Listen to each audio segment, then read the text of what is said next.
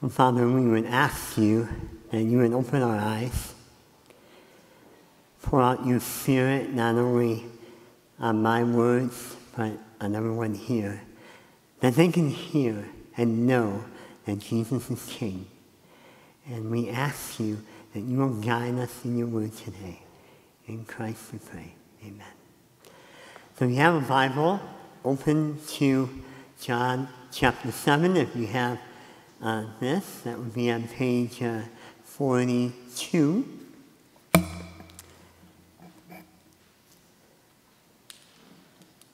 So in C.S. Lewis's first book, The Magician's Nephew, this is in the Narnia series,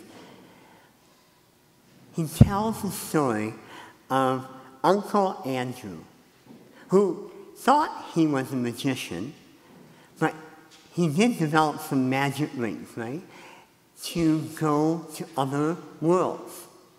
And then his nephew, hence the name Magician's Nephew, and his, her, his friend Polly, they get to visit Narnia. I'm giving you the short story, okay? So, they all end up in Narnia, right? And Andrew, Uncle Andrew, he's the skeptical one, right? They get to Narnia, it's all dark, right? Aslan, the lion, is creating Narnia from nothing. It's zero. And so everybody's watching this. And yet, Uncle Andrew, when he looks at the animals and they're talking to Aslan, he cannot understand them. So the narrator here says about Uncle Andrew, and I want to bring this up because I think it fits our passage. Uncle Andrew is hidden in the woods, right? He says, what you see and what you hear depends a great deal on where you are standing. It also depends on what kind of person you are. And then Aslan, as he's talking to Uncle Andrew later, says this. The world is bursting with life for a few days because of the psalm with which I called it into life. It still hangs in the air and rumbles in the ground. It will not be for so long. But I cannot tell that to the old sinner, Uncle Andrew. And I cannot comfort him either, for he himself has made himself unable to hear my voice. If I spoke to him, he would only hear growlings and roarings. Oh, Adam's son, how cleverly you defend yourself against all that might, might do you good. So today, I want to show you from this passage what Uncle Andrew found out that how you see Jesus, your perspective of him, will determine how you see life. Now, as we start in chapter 7, remember Jeremy, Pastor Jeremy, finished chapter 6 last week. And now we fast forward six months between the end of chapter 6 and the beginning of 7. Now, John is silent. All he says in chapter 1, uh, verse 1, is Jesus went about in Galilee. The other Gospels, they tell us what happened. Okay? So, just as a spoiler alert, okay? But you read the other Gospels, it says that Peter had his confession of Jesus in Matthew 16. You have the transfiguration with cameo appearances from Moses and Elijah.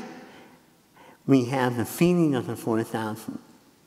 Now, the Feast of the Tabernacles was at hand.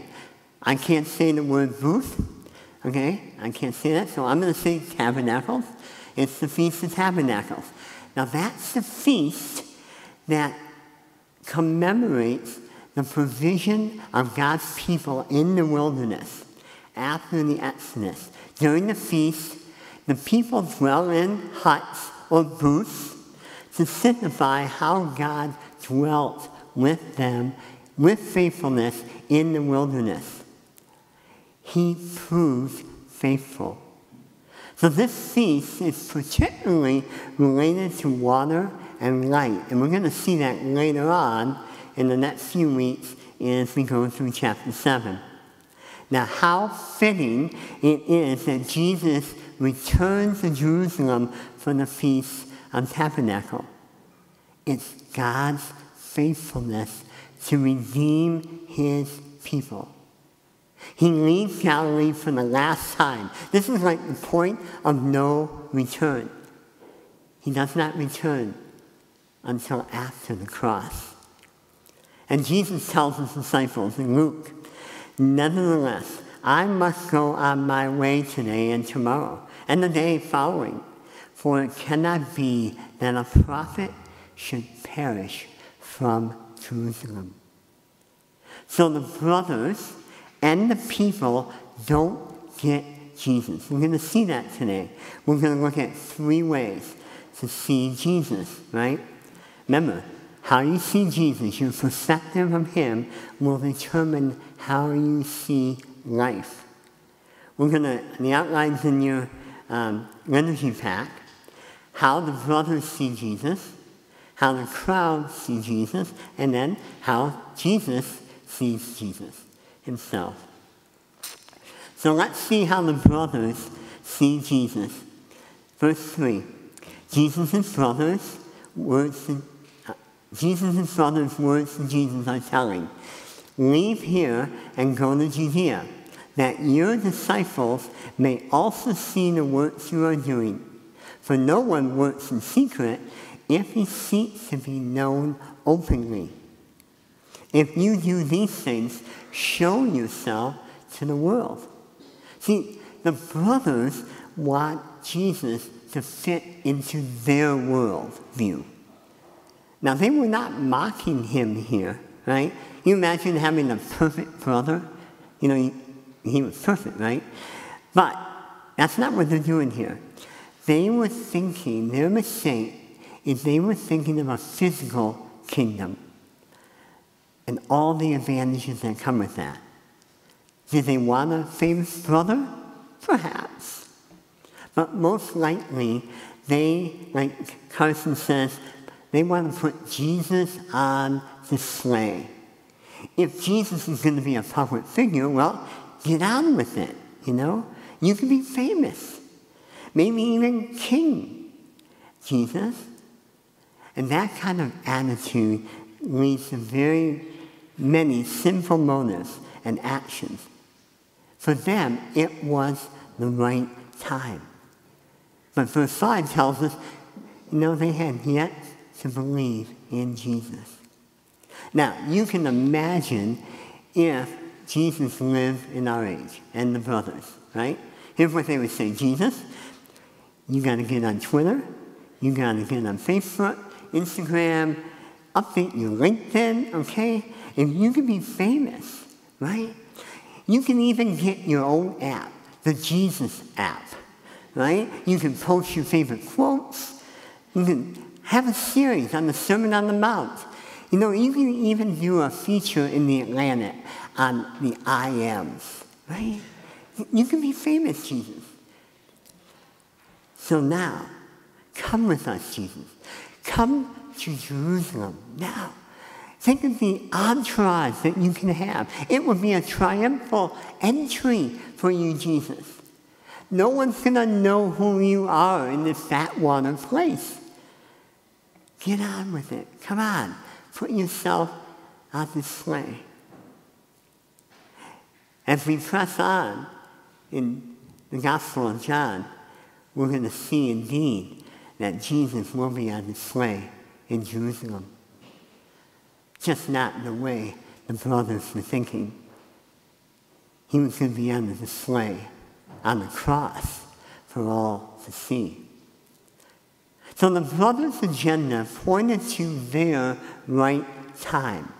Their motto might have been, there's no better time than the present. But Jesus was working on a different timeline, a different timetable, one designed by the Father. Now, we're going to come back to this later. But for now, the brothers see Jesus not with eyes of faith, much like the crowd, the people in Jerusalem. We'll come back to more of Jesus and the brothers as we get to point three. But first, let's jump to verse 11 and see how the crowd sees Jesus. John, our author, changes the scene to Jerusalem. A picture a movie director like fading to black, right? And then fading to show the Temple Mount, right? In verse 11, the Jewish leaders are looking for Jesus. They were, their motives were evil. They were trying to kill Jesus. And in the coming weeks, in chapter 7, we will play out that whole drama. But for now, John focuses on the people who are grumbling. We saw a lot of grumbling in chapter 6, didn't we? So, how do they see Jesus? Surprisingly, it's similar to what we hear today. Look at verse 12. Some said, He is a good man. Jesus is a good guy, right? I may be dating myself, but the Doobie Brothers know Jesus is all right by me, right? Jesus is all right by me. Okay. We hear people say that today, right? I like Jesus. He's kind of cool right? He's a good teacher. And another group say, no, no, no, he's leading people astray. Others saw him on the opposite end of the spectrum, like a, char- a charlatan, a deceiver of the people. He was leading people down the wrong path. Later, when Jesus said that they were going to try and kill him, they said, Well, you have a demon. You're crazy there is a lot of confusion and uncertainty about who Jesus is. The people are fickle, right? They see Jesus in different ways. But verse 13 is kind of unexpected. This muttering, the NIV says whispering, yet for the Jews, the fear of the Jews, no one spoke openly of him. It's not even proper to talk about Jesus. Even if you don't believe in him. What does that remind you of? Right? For even the crowd, they were afraid of the Jewish leaders. Even if they didn't think Jesus was the Messiah. Now, the crowd, I think, illustrates C.S. Lewis's trilemma. Now, you may not remember this, but several months ago, Jeremy quoted this quote from C.S. Lewis that has the title Lion, uh, Lion, Liar, Lunatic, or Lord. And I'm, i want to read that to you because I really think it fits John chapter 7. This is C.S. Lewis. I'm trying here to prevent anyone saying the really foolish thing that people often say about him. I'm ready to accept Jesus as a good moral teacher, but I don't accept his claim to be God. That is the one thing we must not say. A man who is merely a man and says the sort of things Jesus said would not be a great moral teacher he would be either a lunatic on the level of a man that says he is a poached egg, or else the devil of hell. You must make the choice. Either this man was and is the Son of God, or else a madman, or something worse. You can shut him up for a fool, you can spit at him, kill him as a demon, or fall at his feet and call him Lord and God. But let us not come with any patronizing nonsense about him as being a great moral teacher. He has not left that open to us. He did not intend to. So, how do you see Jesus? See, our perspective of Jesus will, will drive our desires, right? If we're seeking prosperity in the gospel, then Jesus is the king with benefits, right? For those that who like his teaching without godly obedience, Jesus is like Aesop fables for our generation. For those seeking like a Christian nationalism, Jesus is the kingdom on earth. But Jesus is claiming he is more than this. So let's see how Jesus sees himself, how Jesus sees Jesus. And we're going to jump to verse 16. Well, one thing that jumps out at me, actually, we're going to go back to verse 6, I think. One thing that jumps out at me about Jesus' dialogue with his brothers is that Jesus had a timetable right? The brother's saying, hey, now is the right time. Listen what Jesus says. Verse 6.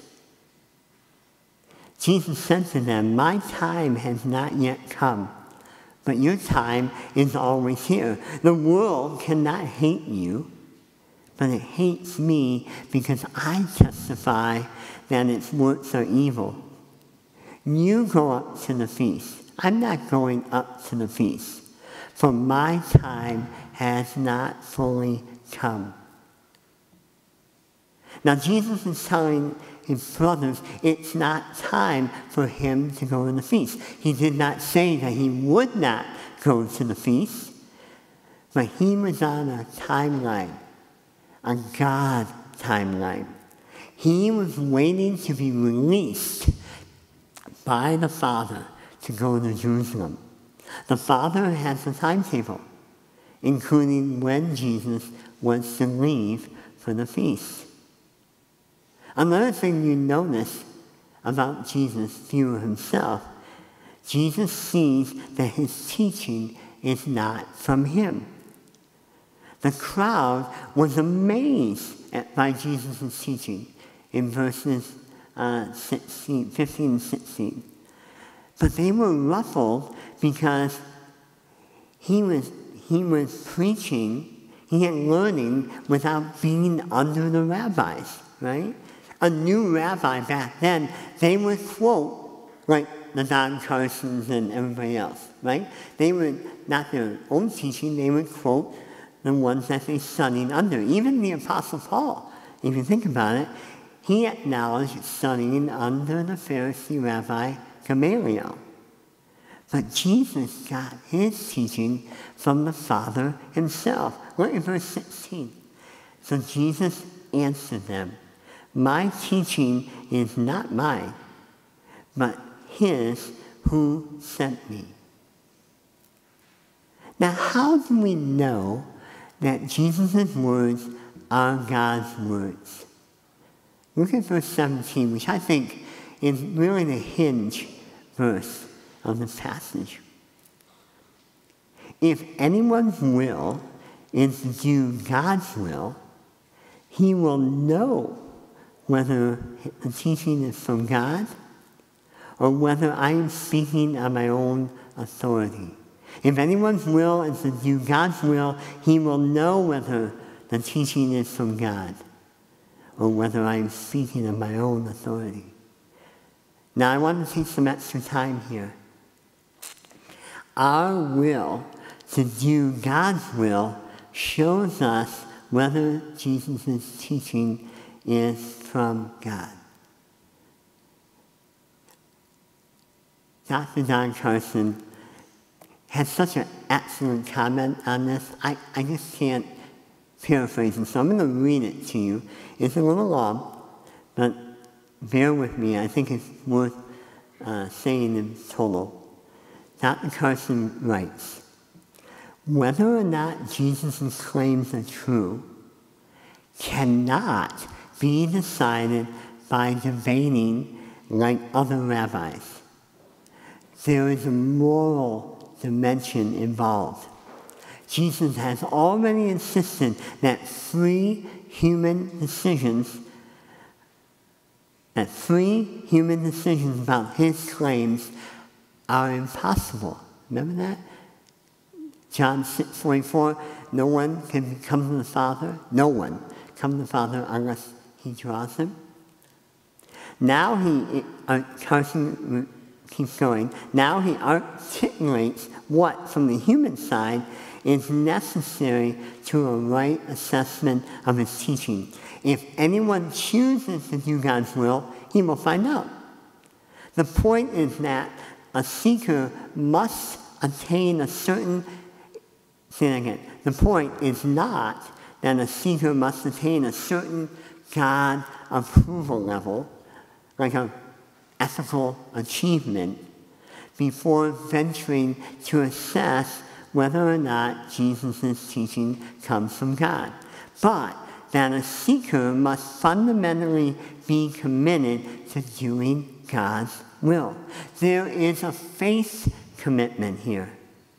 Then, God then fills the seeker's horizon. God's will is not something, something simply to be thought of about and assessed, as if God is the object that we may politely examine, dissect, and discuss, picking and choosing what we like about Him. Carson continues and wraps it up. The faith commitment envisioned here, the moral choice, is properly basic and renders impossible any attitude that sets us up as judges of God's ways. This means that the truth, the truth is self-authenticating in the sense that a finite, fallen human beings cannot set themselves up on some kind of sure ground outside the truth. So, what does that mean for us? Well, let's unpack the quote. Our vision at GLC is meaningful, meaningfully and relationally engaging even the most skeptical people with good news of Jesus. So Jesus is saying two things in verse 17 to us today, especially um, for skeptics. If you, as a skeptic or even a believer in Christ, come to Jesus willing to learn, Jesus will fill your horizon. He will reward that humility. If you, though, as a skeptic, come to Jesus to pick and choose what you like about Jesus and then discard the rest, you will not know or find God. God is not impressed with our judgments. Well, how can I will God's will if I don't control God's drawing me to Him. Right? Come to God, but you can't come unless God grants you to come. Right? It, it, it kind of sounds like a catch 22. Now, that, we've all heard maybe that term, but it came from a book written in 1970 by Joseph Heller called Catch 22. I had to read it in high school. Now, here's what it was there was a, a bomber in a bomber pilot in Vietnam. His name was Orr. He was tired of flying missions because he was concerned about his own safety. So he was told he could stop.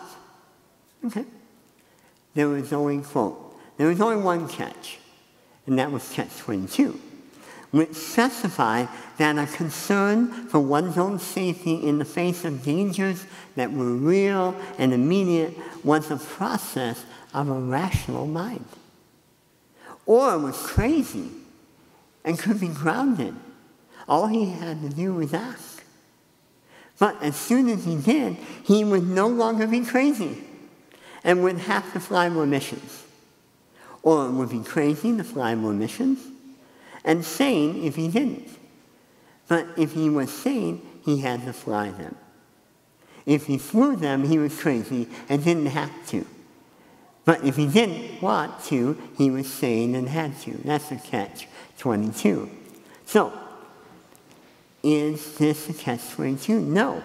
God the Father draws us to believe. And we have the responsibility to choose and respond.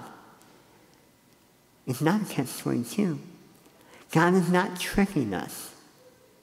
See, John 6.44 and John 6.55 65 are true. No one can come to the Father but by the Father. Likewise, 7.17 is true. If you will, if you will or choose to do God's will, you will know God. You will find Him, find out if Jesus' words are true. If you want to find out, if you find yourself wanting to God's will, do God's will and believe, then you know the word is true. It's the kind of difference between head knowledge and heart knowledge. So, what's the answer? How does this come about? So, last week, Carol and I had a chance to go away um, to a lake. I've never been on a paddleboard, right? And I was frightened to stand on the paddleboard, okay? So I got on the paddleboard. I was very skeptical, okay, to stand up. So how do I overcome my skepticism? Well, I take a step. I, I put one foot on the board and try and stand. And that's what I did. So it's as if verse 17 was on top of the board, right? If anyone's will to do God's will, then he will know whether my teaching is from God. And underneath the board, it says, No one can come to me unless it is granted by the Father. So if you are skeptical today, what's the first step? Well, step up on the paddleboard, meaning you open a Bible and read. Be open to hear what God is saying in His Word. This is really part of my personal testimony. Carol I didn't come to the Lord until much later in life.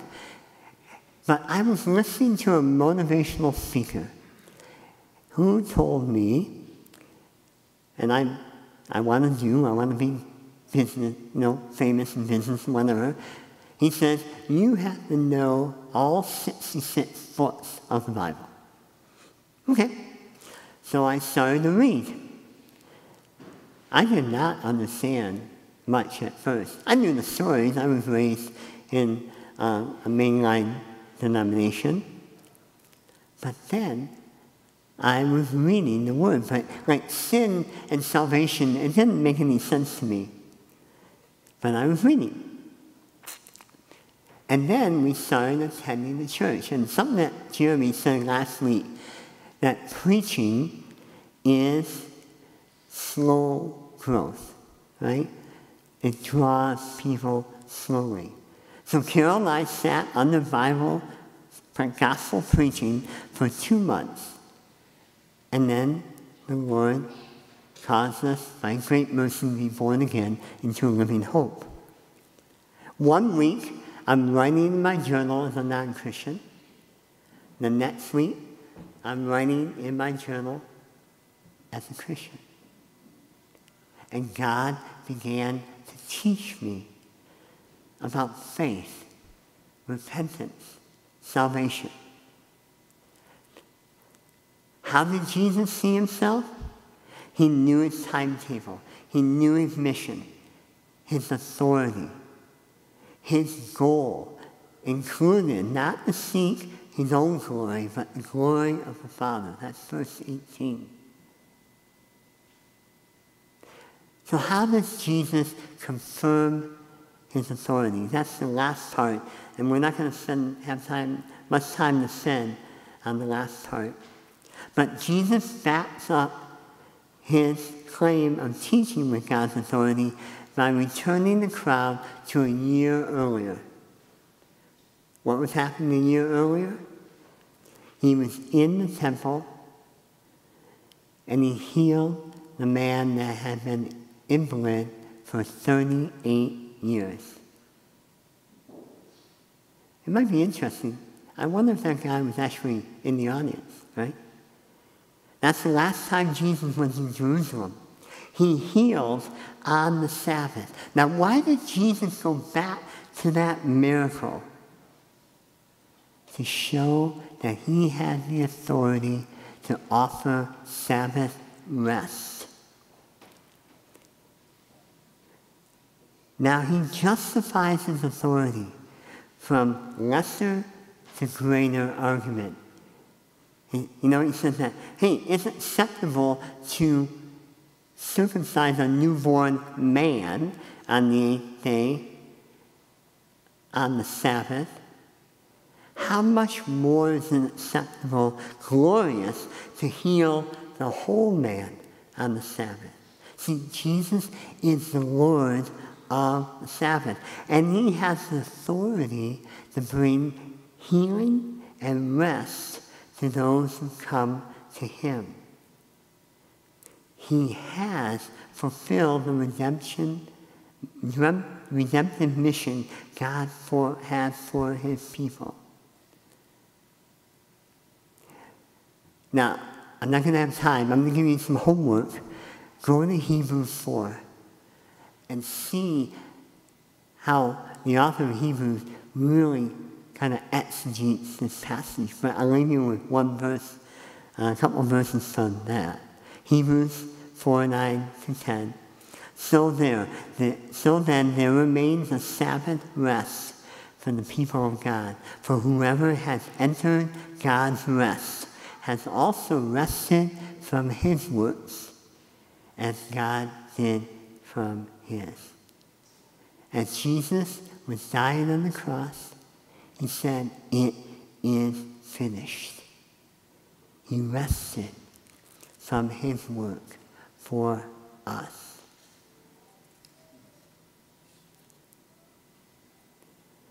As I conclude, I want to I want to return to Diggory and give you the rest of the story of the magician's nephew.